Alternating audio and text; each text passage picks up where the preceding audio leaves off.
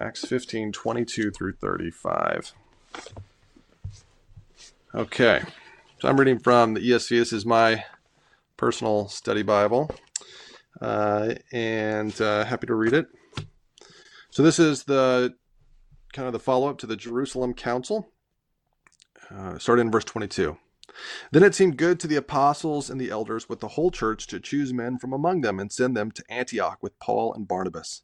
They sent Judas, called Barsabbas, and Silas, leading men among the brothers, with the following letter The brothers, both the apostles and the elders, to the brothers who are of the Gentiles in Antioch and Syria and Cilicia. Greetings. Since we have heard that some persons have gone out from us and troubled you with words, unsettling your minds, although we gave them no instruction, it has seemed good to us, having come to one accord, to choose men and send them to you with our beloved Bar- Barnabas and Paul, men who have risked their lives for the sake of our Lord Jesus Christ. We have therefore sent Judas and Silas, who themselves will teach you the same things by the word of mouth. For it seemed good to the Holy Spirit and to us to lay on you no greater burden than these requirements that you abstain from what has been sacrificed to idols, and from blood, and from what has been strangled, and from sexual immorality. If you keep yourselves from these, you will do well. Farewell. So, when they were sent off, they went down to Antioch, and having gathered the congregation together, they delivered the letter. And when they had read it, they rejoiced because of its encouragement. And Judas and Silas, who were themselves prophets, encouraged and strengthened the brothers with many words. And after they had spent some time, they were sent off in peace by the brothers to those who had sent them. But Paul and Barnabas remained in Antioch, teaching and preaching the word of the Lord with many others also. All right, the word of the Lord. And hopefully you guys heard that. hopefully you can hear me uh, now. Maybe just someone can give me a thumbs up on that. Um, all right. Well, let's, uh, we're going to dive into this passage today. And I actually wrote this sermon um, last week, right? So I actually wrote this sermon last Thursday might remember the events of Wednesday. Um, I, you know, maybe you heard about them, but uh, there were some pretty big events with the the riots and uh, what people are calling insurrection now down at the the Capitol. That's it was a pretty scary time and um, just some startling images, right? I think we all probably have images in our mind from pictures or news stories that we saw. The one that kind of there's several of them, but one of the ones that sticks out to me is when they like barricaded uh, the the House chamber, right? And you had those five security guards with their guns drawn, and there was people on the other side of the door, and you could kind of see faces sticking through. And then you have all the following pictures of people in the chamber, and it just it was just crazy. It was just wild. Like no, nothing that you were expecting to see on a Wednesday afternoon in early January. We're like, we thought, you know, 2020 was the crazy year, not 2021. And 2021 was like, let me see if I can up the ante a little bit. We're a couple days in and we're going to have a, a, wild time. Uh, but these images and kind of just what was happening got me thinking about the Bible. Maybe that's because I'm a pastor. I don't know. But I was thinking about you guys and I was trying to think of like, what is the connection? How does the Bible help us understand our context and what we're going through in this moment? Are there any similarities? And I actually think there are quite a few similarities between the context of the ancient world where the Bible was written and last Wednesday, and just kind of the world that we live in today. Uh, because Paul and Peter and Barnabas and those early Christians in the book of Acts, they lived uh, in a time of kind of like warring factions, right? Uh, different political ideologies that were butting heads. Now, these illustrations aren't perfect. Uh, and uh, I'm going to use the words conservative and liberal. And I don't mean that like in today's modern sense so much because they just kind of mean their own things in their own settings, but there are some similarities and some differences I want to draw out. So, uh, first, I want to talk about Rome, because Rome, in my mind, how I understand kind of that ancient context, was more liberal, right? They were this uh, huge global superpower, and you could uh, you could live and do what you want. You could function under their system. Uh, you could uh, enjoy kind of the Pax Romana, right? The season of peace uh, that the, the Rome had won uh, through war. Uh, but you had to kind of play by their rules, right? So you had to you could you could worship your own gods as long as you also worshipped the emperor, right? So you could you could do whatever religion you wanted as long as you also kind of purchased and, and bought into like their ideology. Uh, now they would sometimes show leniency to the Jews and wouldn't require the Jews to to worship their gods, but that was kind of dependent on the emperor, that that freedom would come and go.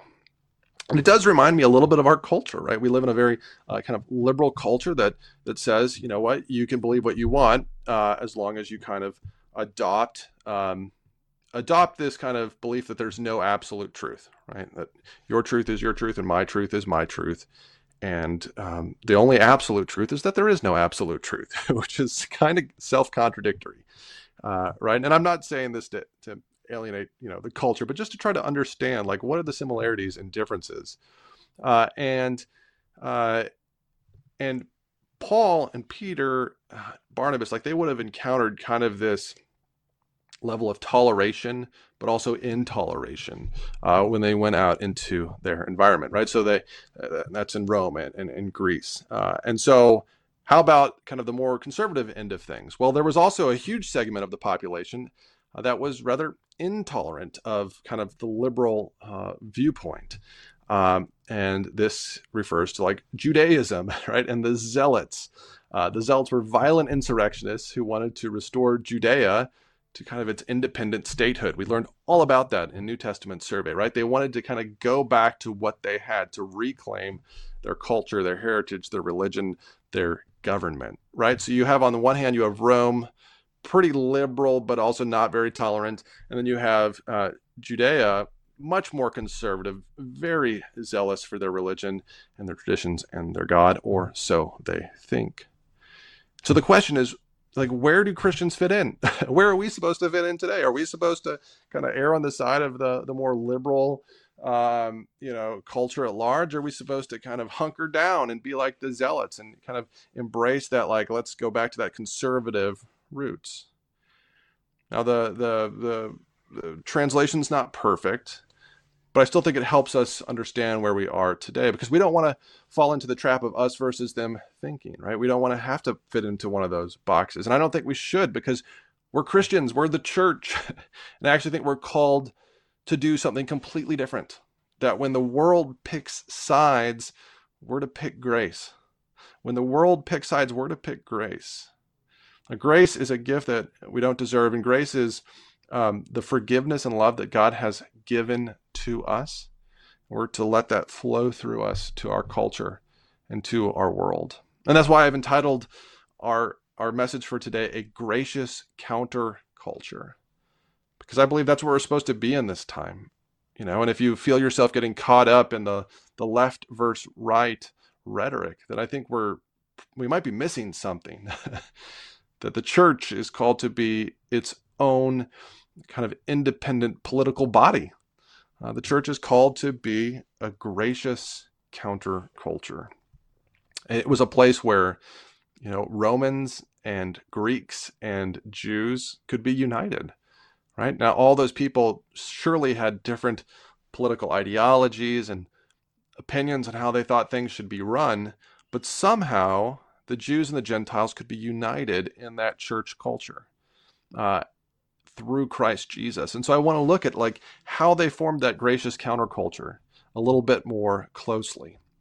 Now, to do that, we need to review a little bit of last week what what happens, the, the, the, context, right? Monica loves historical context, and she talked about it in Christian Ed this this time. So we're not going to quite do as much as she did, but just kind of reviewing the sermon from two weeks ago and just kind of the, the context of the circumstances that, that lead up to this point. So, Paul and uh, Peter, well, Paul and Barnabas have gone out on missionary journeys. They've come back uh, to Antioch, uh, just rejoicing about all God has done to save the non Jews, the Gentiles. But then this group, claiming to be from James, travels north.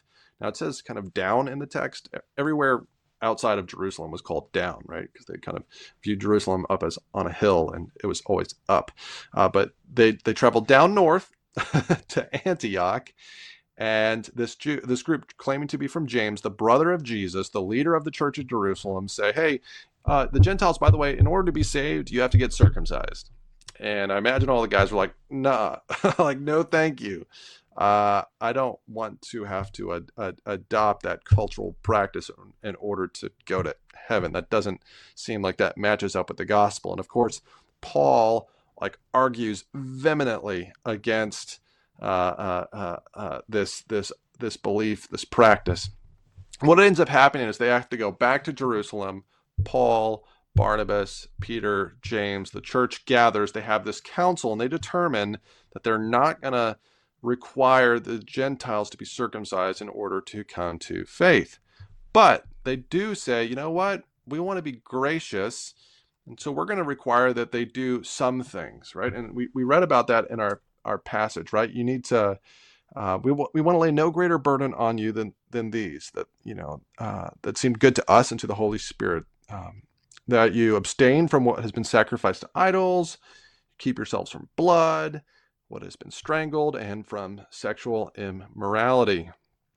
These are kind of like the baseline requirements for what it means to be Jewish, right? They're not circumcised, but they're also then not kind of practicing and participating in the, the pagan rituals, the pagan worship, the pagan idolatry.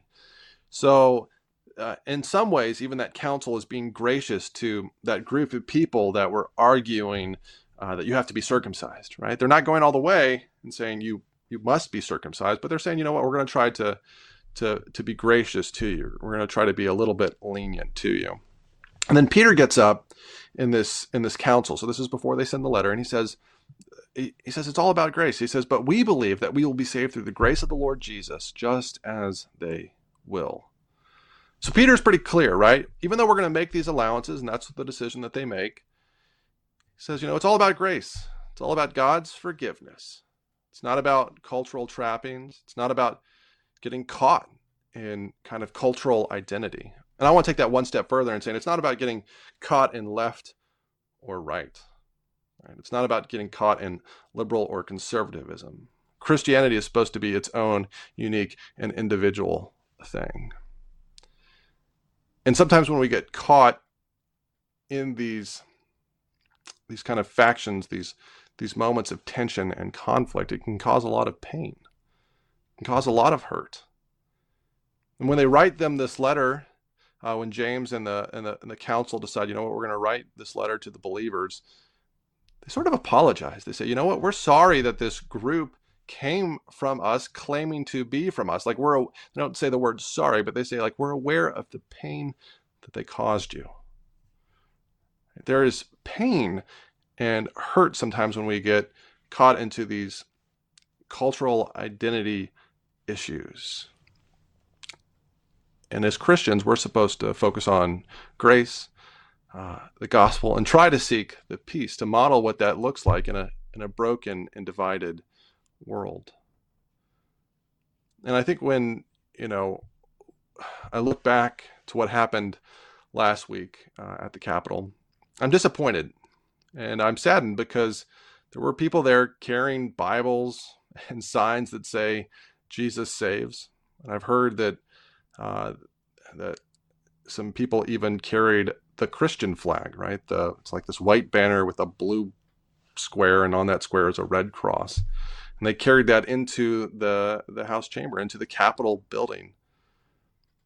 And that just sends a message that is so not Christianity. that is not Christianity. That's syncretism, right? That's that's buying into like this this this merger of political ideology and religious belief. Christianity is is not a religion that goes to war uh, with others. I'm sorry, but it's just not. Uh, and that's the opposite of what it means to be part of a gracious counterculture. And so we as Christians are supposed to to model that, right? What peace and hope and grace look like in a time of conflict. And so I want to look at what that means in our passage today because I think we see four characteristics of a gracious counterculture. Two of them are F's and two of them are G's. We have faith in the Spirit, forbearance, gospel loyalty, and gratitude. So the first one I talk about is faith in the Spirit. Verse 22 says, and I already alluded to this, that it seemed good to the apostles and the elders with the whole church to choose men from among them and send them to Antioch with Paul and Barnabas. So it seemed good to the Holy Spirit, to the church, right? These are people that are trying to discern through prayer what do you want us to do, Holy Spirit, right? Like we we know what's true, right? That you don't need to be circumcised in order to be saved, but we want to be kind and pastoral with how to respond. And so they pray about it. They seek the Lord. And it seems good to the whole church body through the Holy Spirit. Verse 28 For it had seemed good to the Holy Spirit and to us. So somehow the Holy Spirit confirms what they're supposed to do. And clearly, they're walking in faith, they're seeking God, and they're trusting Him, trying to do what He wants them to do. They're letting the Spirit steer the ship, and they're trusting the Spirit is not going to steer them into an iceberg. They're trying to walk by faith, not by fear. There's been a lot of fear in our culture in this moment. And what we as Christians let fear control us and guide how we make decisions or how we respond in our political environment, we're not being led by the Holy Spirit. We're being led by our own emotions. And so we want to seek the Holy Spirit. We want to seek to walk by faith and not by fear. Our world takes a bubble bath in fear. Everything is bathed in fear what's this what's this group really about what they're what are they really trying to do they're trying to destroy us i don't care if you're on the left or the right and when we as christians fall prey to that kind of rhetoric we're not being filled with the holy spirit we're not being led by the holy spirit fear makes it incredibly difficult to love our neighbors to love police officers to love politicians to love our activist neighbors if we're afraid of them it's hard to love our neighbor too because of COVID, right? Who cares about politics? Let's just talk about COVID. COVID makes everything difficult. And uh, it's a journey learning to, to seek the Holy Spirit and to walk by faith as individuals on our front lines, but also as a church body as a whole, right? And I think we've really tried to to walk by faith. I was really excited about you know, the way our church came together in December to to reach out and to minister to the the Living Waters uh, Center for uh, Hope down in Lowell, right? To to host a breakfast for any who needed it. And that was a way where we, as a church, were trying to walk by faith, and not everyone went because not everyone was able to. It was too. It was very risky, and yet some went and wore masks, and we were able to step out by faith. And that's really cool. I was really encouraged by that. And how about how can we continue to do that even? on our front lines. We're going to continue to interact and serve with Living Waters, and hopefully, we're going to have a training day coming up pretty soon, which is really exciting. But just think about your own life for a minute, your front line, the place where God has placed you. How can you walk by faith in the Holy Spirit? You know, I, I've struggled with my own front line. So I do CrossFit. You might not know that. Well, now you do. Uh, and they're still open, and I still go. Uh, but I struggle because some people, you know, are more cautious than I am, and many are not, and that can make it difficult. Uh, and yet, I've thought even about quitting. So you know what? Should I just should I quit? Uh, and yet, as I think about it, you know, I'm like, ah, if I quit, I don't think that's going to be. It'll be based in fear, right? Uh, it won't be based in faith. And so now this is my story, uh, my response. But what I do is I I pray, I go, I wear my mask, I disinfect, I wash my hands, try to keep my social distance. And so far, the Lord has been gracious to me and keeping me and others safe. And in that, I've been given opportunities to share the love of Christ with others and to encourage others that if I had walked away from that community, I would not have those opportunities. So I'm grateful, right? It's come at a cost and it's been challenging, but I'm trying to have faith in the Spirit. And I know that many of you are kind of wrestling with that same balance of how do I walk by faith during COVID? And I just want to encourage you, like keep going, keep trying to walk by faith. You're doing a great job, um, and and and keep seeking the Holy Spirit. So a, a gracious counterculture is characterized by faith, but also by forbearance. That's my my second F. I love the word forbearance. it's this idea of bearing with one another despite difficulties. Uh, it's different than tolerance. Right? Tolerance is just kind of putting up with someone you disagree with. Uh, forbearance, I think, has this idea of like actively forgiving, of of actively canceling a debt, of actively being gracious to people who don't deserve it. And we're called to do this with our church community, to give each other grace, even though we don't deserve it. Paul says in Colossians 3:13 he says, "Bear with each other and forgive one another. If any of you has a grievance against someone, forgive as the Lord forgave you." We forgive because we've been forgiven. Right? The great cross is that Jesus laid down his life for us to die for us because we're so sinful like we deserve the death penalty. That's that's crazy, right? That's weird, but it's true. Right? I'm I'm sinful and I'm broken and I need a savior. Uh, and God provides that for us through the death of his son Christ Jesus and his resurrection from the grave. Now, if God himself had to lay down his life for me, like what can I hold against anyone else? what can't I show? Why can't I show grace to others, no matter how they've offended me or bothered me or do things that I disagree with? And that's where we draw our unity from as a church. That's where we get our drive to form a gracious counterculture because God is forming a gracious counterculture. And I want to be a part of what God is forming. Uh, so, a gracious counterculture is characterized by faith in the Spirit, by forbearance, uh, and by gospel loyalty. Remember how Peter said we're all saved by grace? Well, the majority of believers uh, at Jerusalem were unwilling to put kind of the heavy weight of the law back on the Gentiles. In other words, the majority of the believers weren't willing to say, hey, you have to be circumcised in order to be saved. That was a minority. That was this kind of faction of Pharisaical believers. Uh, the majority believed in the gospel and wanted to live in the freedom that the gospel provides. That if Jesus paid it all on the cross, what else do we have to pay? Now, we don't know what happened to those Pharisees, right? It doesn't tell us. Um, it, it does tell us that like the Bible, like the believers continued to struggle with this issue uh, throughout the New Testament, but we don't know if those Pharisees said, "Okay, I'm just going to trust in the gospel," or if they stayed true to their party loyalties, to their their fa- the Pharisaicalism. Uh, but it's a reminder, right, that as Christians we have to really prioritize the gospel, right? That grace really does have to win. Uh, that we have to, uh, we need to be united by the gospel and let that provide us with harmony, uh, even in the midst of uh, cultural turmoil. And this doesn't mean that we'll never talk about things that are not gospel based, because I believe the gospel is huge, right? The gospel is not just, oh, I'm saved from my sins. That's where the gospel begins, but it, it's like when you throw a, a rock into a, a pond and the ripples spread outward, right? The gospel has implications for all of life. Uh, and so we need to talk about all of life in light of the gospel, but we have to start with the gospel.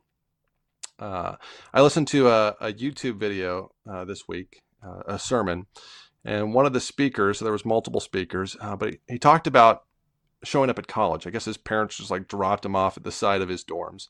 He went to Harvard, you know, and uh, I, I, did not go to Harvard, but uh, he went to Harvard and he played on the Harvard Crimson football team. And when he was dropped off, he had all his luggage and he didn't know anyone. And he was just kind of standing there on uh, near the steps. And then he said, you know, his teammates came out and, and made room for him. They welcomed him uh, and it was because he wore crimson and they wore crimson that he went from being kind of unsure, not knowing what was happening, not being a part of the team, to being a part of the team because they all, all wore the same jerseys. They all wore crimson. And I think that's a reminder to us that as believers, as Christians, we all wear the same color jersey, right? We all wear the color crimson. The color crimson comes from the blood of Jesus that has washed away our sins. And so, as Christians, we need to be united by that uh, and be loyal to that and swear no other allegiance but to Christ and to the color crimson. Uh, maybe you don't wear crimson. Maybe you're not a believer. Maybe you don't yet know Christ Jesus, but you want to. Well, the good news is that you can be forgiven of your sins, right? You can wear the color crimson too by repenting of your sins. That's just mean you say, I'm sorry, I'm not perfect. Uh, you come before God and you say, God, I, I need your forgiveness and your grace, and I believe that Jesus paid for my sins on the cross. And that's how your gospel story starts, where your gospel begins to redeem you and your life and, and change everything about you, including how you interact in the world. Uh, Jesus died, but then he rose again. And then 40 days later, he ascended into heaven and he's seated on the throne right now. You know what that means? That means that if Jesus is on the throne, we don't have to be afraid. We don't have to be afraid of road or of Rome or Greece or Judea. We don't have to be afraid of left or right or the tensions in our world because Jesus is reigning and Jesus is in charge and we are loyal to him and the good news about Jesus Christ. So a gracious counterculture is characterized by faith in the spirit, forbearance, bearing with one another, gospel loyalty, and the last one is gratitude. Look how the Gentile believers respond when they hear this decision that, like, hey, we don't have to get circumcised. We're, we're just going to do these minor things, and that's really out of love for our fellow Jews. Uh, they celebrate, they rejoiced, uh, they were excited. My mentor told me that joy is gratitude, right? They're like the same thing. Right? When we're grateful, we're joyful, and we're joyful, we're grateful. Uh, and they're filled with joy because they're grateful for the gospel. They're grateful for what God has done and how that how that unites them as a community. And so, in a world marred by division and strife, how might we focus on what we have in the gospel and be grateful for everything that God has given us? We can be grateful for so many things, right? We can be grateful for what Jesus did, laying down his life for us. We can be grateful for our church community and the people that we do have that are different than us and see things differently, but that we're united in Christ. We can be grateful for the opportunity to serve living waters and to serve each other when one of us gets sick we can uh, you know uh, make meals and pray for one another. We can be grateful for that opportunity and when we receive it we get to be grateful that others have given it to us. Uh, we get to be grateful uh, that what we do at cornerstone when we choose the way of Christ Jesus and, mo- and model a gracious counterculture, that that is going to last for all eternity. That there's something in there that is precious and good, uh, and that we are participating in the kingdom of God, which Peter describes as imperishable, undefiled, and unfading. Wouldn't it be great to know, uh, like in a time when you know we're seeing wild things on the news, that you could be a part of something that is imperishable, undefiled, and unfading?